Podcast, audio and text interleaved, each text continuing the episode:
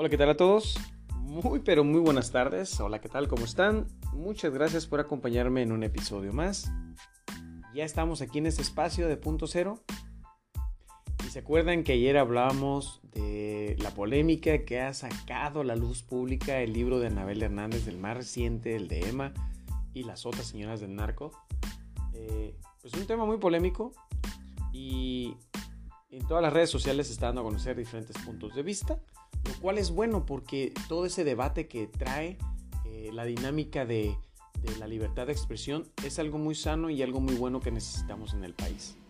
Y ahora que estamos viviendo una etapa diferente en la que ya no tenemos tapabocas, o sea, que no nos callen, ahora tenemos cubrebocas, pero es para cuidarnos del pinche coronavirus. Eh, estamos viviendo una democracia más eh, transparente, vamos a decir que es con más libertad. Y en, este, en esta libertad en la que escuchamos diferentes eh, críticas, puntos de vista, analistas, especialistas, investigadores, eh, tenemos gente reconocida y gente que tiene una trayectoria de muchos años.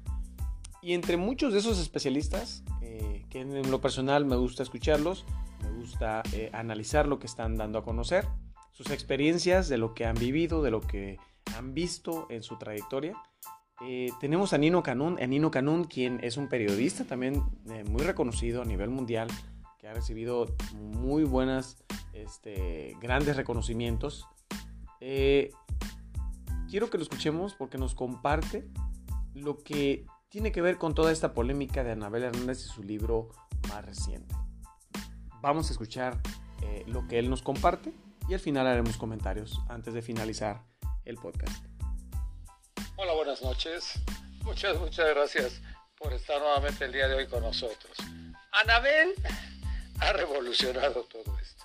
Anabel Hernández con su libro Emma, bueno, todo lo que ha salido y todo lo que ha aparecido, bueno, la venta de libros no sé qué tan importante sea en estos momentos, pero lo que ha salido en las redes, bueno, pero material y más material y más material. Ahora viene una lista de hombres y mujeres cantantes eh, de la televisión. Pero ellos hacían shows y realmente no sabe si los contrataba fulanito, sutanito, perenganito. Pero en el caso de las mujeres decían que sí, y ahí, bueno, pues los sujetos que contrataban, pues también querían la fiesta particular y personal. Pero nombres, ¿eh? Nombres y nombres. Y en el caso de Anabel, es recordar siempre que ella nunca se dedicó a escribir en contra de nadie, más que en contra de Genaro García Luna, de Felipe Calderón, de Cárdenas Palomino, que eran unos delincuentes. Era lo que ella escribía y era lo que ella decía. Pero, bueno, pues iba a todos los medios de comunicación, me quiero imaginar. Yo la recibía con mucho gusto, porque yo no tenía el valor para decir lo que ella se aventuraba a mencionar en el programa, con nombres y apellidos, ¿eh? bajo su propio nombre, diciendo este, con una gran seguridad que ella lo estaba ya escribiendo. Pero, ¿qué sucede? Cuando ahora que se vuelve famosa, pues todo el mundo quiere escucharla. Entonces ya estuvo en la fin de Guadalajara, la hizo muy bien, este, pero ya es, es un bestseller. Y lo que es cierto es su valor. Esto está por encima de todo porque tener los nombres, lo piensas. Tener los nombres y publicarlos, pues es el valor de decir cuál es tu trabajo periodístico. Hay a quienes no les guste, bueno, eso siempre ha sucedido. Eh, al principio era como muy difícil, muy complicado, pero cuando hablamos, por ejemplo, de Osorio Echón, Osorio Echón le ponía coches y escoltas a la señora Ninel, porque era el secretario de gobernación. Pero eh, los coches blindados, pues no eran de él, ¿eh? no era de lo que se había robado, perdón, de lo que había ganado en sus negocios con Murillo Cara. No, no, no. Era de lo que estaba en el presupuesto. Pero ahí lo pone.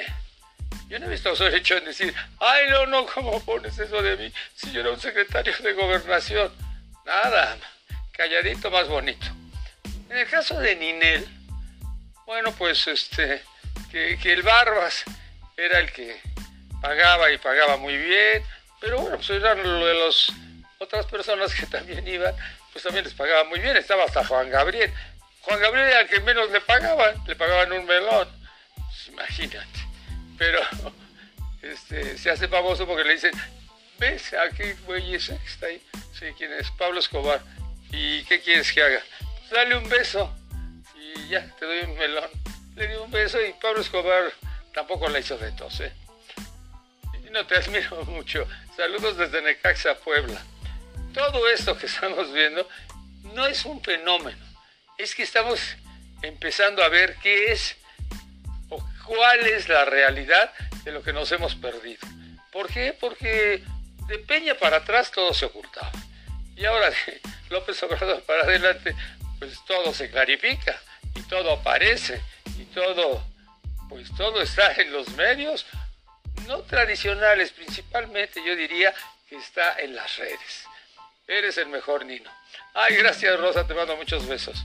¿Para cuando tu libro, Nino? Dice Enrique Solana. Saludos cordiales desde Irapuato. Angie, te mando besos. Que no lo digan en las esquinas, que no te lo digan en, en, la esquina, dice Ismael. Bueno, no, ahora sí no le entendí. Mujer valiente, inteligente, sí, pero al principio todos, cuando la invitábamos, sufríamos. Yo sí sufría, porque era así como terrible. Yo, yo cuando escuchaba que Genaro era un asesino, decía, lo está diciendo en una estación de radio, lo está diciendo en un medio de comunicación electrónico tradicional. No lo está diciendo en una estación patito, no. Eso hablaba muy bien de, ella, por eso yo la respetaba mucho. Saludos desde Tlaxcala, dice Araceli. Ay, muchas, muchas, muchas gracias. Bueno, pero este amigo te saluda desde Texas. Hi, Bert. Thank you. Este, saludos, Nino, desde Rosario. Oye, Nino, ¿qué sabes de la periodista Lili Telles? como que de repente aparece y desaparece, pero está en el Senado. Está en el Senado con el Partido Acción Nacional. Este, Jaime Hernández, saludos. ¿Por qué tu gorra trae Nayarit? Porque me la regaló el gobernador, el gobernador de Nayarit. El gobernador del Estado de México nunca me ha regalado una, pues no me puedo poner una de Toluca. Digo, pero él me regaló esta, esta, esta cachucha y por eso me la pongo. Y también lo digo, ¿no? Saludos, niño, el mejor Dios te bendiga y que te proteja, dice Guadalupe. Pero bueno, vamos a entrar al detalle. Cuando hablan del Barbas, es uno de los personajes de la delincuencia que se ha batido en el 2019. Pero ese se llevaba con todos, pero con todos, hombres y mujeres. Y era famoso entre todos, porque hablaban muy bien de él también los hombres. Y mira que los hombres eran así como pues, los actores del momento, los brillantísimos eh, personajes de la televisión y de la cinematografía mexicana, y ahí estaban. Pero no sería nada, o sea, se expresaban bien de ellos, hablaban bien de ellos, los veían así como si no tuvieran nada que ver con la delincuencia organizada y no lo sufrían. Pero Emma vino a cambiar todo. ¿Por qué Emma Coronel, ahora que salga ya de la cárcel de los Estados Unidos y que ya no tenga esa, eh, esos tres años o dos años de, ¿cómo se llama? Del brazalete asistido y que tenga que estar allá cuando llegue aquí a México, es una mujer archimillonaria. Archimillonaria. No es el caso de las otras, que obviamente, bueno, pues ganaban dinero, pero no eran las cantidades que le van a dejar a, a la esposa. Entonces Emma pues, se va a quedar con mucho dinero. Muchísimo, muchísimo dinero. Y además, ella quiso criterio de oportunidad, dijo, sí, Dios me acepto este, que yo me dedicaba a pasar esto a, los Estados Unidos. Y también a ayudar a, a mi esposa a escapar. Todo, todo, todo lo dijo. Israel, no soy gay, pero te quiero. Ay, gracias, Israel. Eh, yo le pido al gobernador del Estado de México una gorra para ti, Nino. No, mira Antonio Carrillo Flores, de veras gracias. Pero este de Nayarit me dijo, es una gorra de Nayarit? Sí, me la regala. Y no sabes, me emocionó mucho. no tengo, pues, yo debería tener una cachucha de aquí, de, del Estado de México, pero no, nadie me dio. Está padrísima la gorra, sí, ¿verdad? Es de Tuxtla Gutiérrez. A ver, cuenta lo que pasa en Pemex y los sindicatos. Es muy sencillo. El señor Romero de Champs sigue controlando. Pero hay 36 oficinas en la República Mexicana controladas por el señor Romero de Champs, donde tiene a sus empleados, que no quieren perder el negocio, que no quieren perder todo lo que se han robado. Cantidades millonarias, no estamos hablando de cantidades pequeñas. Romero de Champs se robaba todo lo del huachicol a través de las pipas de, petróleos mexicanos. Una. Dos. El dinero que le hacía llegar Emilio Lozoya lo distribuía no todo, una parte para las 36, ahí se lo reparten, así como si fuera maicito para los pollitos. Y lo demás venga para acá, para la familia Durán. La familia Durán es la familia de su esposo. Saludos Nino desde Real del Monte Hidalgo. Cuenta lo que pasa ahí. Pues sí, es lo que ha venido pasando. Ahora, esto pasa desde Salinas de Gortari hasta la fecha, todavía porque cobra su cheque de jubilación. A ver, presidente, tienes que meterlo a la cárcel. Presidente de la República, pon atención, voltea. Ya que no deja de estar en la valladera, pues desde aquí, ¿no? Mételo a la cárcel. No has metido a la cárcel a Peña, no has metido a la cárcel a Videgaray, que no te corresponde a ti porque tú eres el presidente. Pero Gers está dormido. Compartan a Nino. Eh, ayuda a darle su Mauser al Priandis. A ver, Santoyo, bueno, ¿qué va a pasar con todo este libro? Pues yo creo que después de esto, así como que se abrió la pantera rosa. Ahora todos estamos enterados de lo que jamás imaginamos, o a lo mejor lo pensábamos, pero no lo podíamos decir porque no estábamos seguros. Estás hablando de la señora Machado, Miss Universo. Bueno, pues también. Es que el dinero aquí no era eh, cantidades menores, eran trancazos de a millón, y millón de dólares. Oye, y cash, cash. ¿Quién iba a resistirse? Salúdame desde Maryland. Paco, te mando un abrazo. Se me hace impresionante con las cantidades de dinero y nadie hace nada. ¡Nada! Todos están petrificados. ¿Qué hacemos? Nada. Por eso yo creo que eh, esta mujer, esta periodista ha tenido tanto éxito. Porque sí tuvo las enaguas suficientes para decir la verdad de lo que ella había investigado. Bueno, Nino Carón, ¿para cuándo tu librí? Ay, Luis Enrique. Ah, empiecen. Desde Delicia, Chihuahua, habla del ratón de Javier Corral. Ese, Javier Corral, puta, se robó todo lo que encontró, que fueron 50 mil millones de pesos. Una cantidad exorbitante. Y ahora hasta parece que César Duarte ya va a quedar libre, porque es amigo de la gobernadora. No, no, no. Si aquí es así como tantito y tantito, ¿no? Manlio Fabio. Está viendo el video, pero este no es Mal... Ah, es Ramos, Manlio Fabio Ramos. Y no eres mi campeón. Saludos desde Querétaro. Falta mucha autoridad. Yo veía antes a los otros presidentes, ordenaban y se hacía lo que ellos decían. A ver, sí, Peña ordenaba y se hacía lo que él, decía, a robar todos. Este, salía Calderón a robar todos. No, no, no. No, no, no. No, no, no. Seamos más sinceros. Qué linda gorra la de ayer, igual estaba divina, qué bueno que te gustaron. Silvia Olvera está viendo el video. Y esa gorra te la envió mi presidente municipal del municipio de Tepic, está haciendo bien las cosas. Bueno, entonces me la mandó el gobernador, el presidente municipal, te creo a ti, Samuel. A ti te creo. Pero ya la tengo puesta, ¿eh? Que no me gustó, me gustó. ¿Qué opinas de Carmen Pariste, Aristegui? Que la quiero mucho y la admiro y que sus broncas que las resuelva ella con el presidente. Punto. En eso no me voy a meter. Este. Puta, ¿cuántas veces me lo han preguntado? No, no lo voy a contestar. Pregúntale a ella, está en la octava, pues ahí pregúntale. Saludos desde Minatitlán. Bueno, ya me voy. ¿Tú crees que haya represalia contra la escritora? No, ahorita ya no. Pudo haber. Ahorita ya no. Te voy a poner un ejemplo. A mí Pancho Aguirre Gómez me dijo, la corres, la sacas. A ver, Pancho.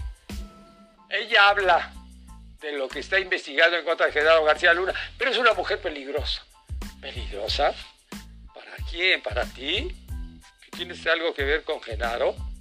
¿O tienes algo que ver con Calderón? No, pero no quiero. Hoy, este, fíjate que ya Pancho Aguirre Gómez no quiere que, que vengas cada 8 o 15 días. Ni se molestó. Digo, ¿cómo no? Cuando tú quieras me hablas y aquí voy a estar. Yo ahora estoy en todos lados. Pues parece que es un cartucho quemado ese señor de Radio Centro. Que extraditen a Karime y devuelvan lo robado. Mira, a ver, ¿cuánto van a devolver? ¿Lo que ellos quieran decir que se robaron o lo que realmente se robaron? Maricruz, ay, gracias. Saludos desde Iguala, Guerrero, Nino. Marcelo, un abrazo. Aquí en los Estados Unidos no hay cita para sacar los pasaportes. Nunca tienen citas desde hace tres meses. Anda, ando buscando una. Ay, aquí estamos igual, mira. A mí me corresponde ya la tercera vacuna. Me dijeron que este mes ya, el, a partir de esta semana me lo iban a poner. Nadie me pela. Nadie, nadie. Entonces, señor presidente, los de la tercera edad, ¿cuándo? Yo ya tengo dos vacunas, me falta la tercera. Nos gusta escucharte. Saludos. Saluda a mi esposo, lo sé. También te estamos escuchando. Eres excelente. Ay, muchas gracias. Aquí en Estados Unidos hay cita. Pues aquí sí, aquí hay cita para todo y nadie te pele y tienes que darle una lana para que te atienda. Eres un amor. Antonia, te amo. Nos vemos. Ya me voy. Gracias. Gracias por darme el... Bueno, como siempre, contestando a los mensajes cuando hace sus transmisiones en vivo Nino, pero en general, pues lo que comenta, eh, pues tiene mucho que ver con todo lo que Anabel está pues, sacando a la luz pública en su libro y como muchos de estos personajes, pues ahora sí que como decía el chavo del 8, sin querer queriendo están ahí. Eh, y que bueno, es una investigación, un trabajo de investigación que ha venido haciendo y que pues mencionó muchísimas cosas, ¿no? Que, se han venido eh, dando a conocer y que pues la gente se imaginaba pero no tenía la certeza. Y esa es la ventaja de estas investigaciones periodísticas porque se dedican a durante años eh, a darle seguimiento a esas investigaciones y lo más destacado en este caso también de lo que Anabel ha externado en sus conferencias o en sus entrevistas inclusive en el libro, es de que siempre ha mencionado quiénes son los personajes principales en esa red de corrupción, en esa red de impunidad y que están coludidos con muchos actos ilícitos. Eh, un tema, como les decía el día de ayer, muy polémico, muy amplio, pero muy bueno para debatir y para compartir. Así es que sigan haciéndolo, sigan compartiendo, sigan debatiendo. Espero que el tema sea de su interés. Cuídense mucho y mañana regresamos con un episodio más. Hasta la próxima.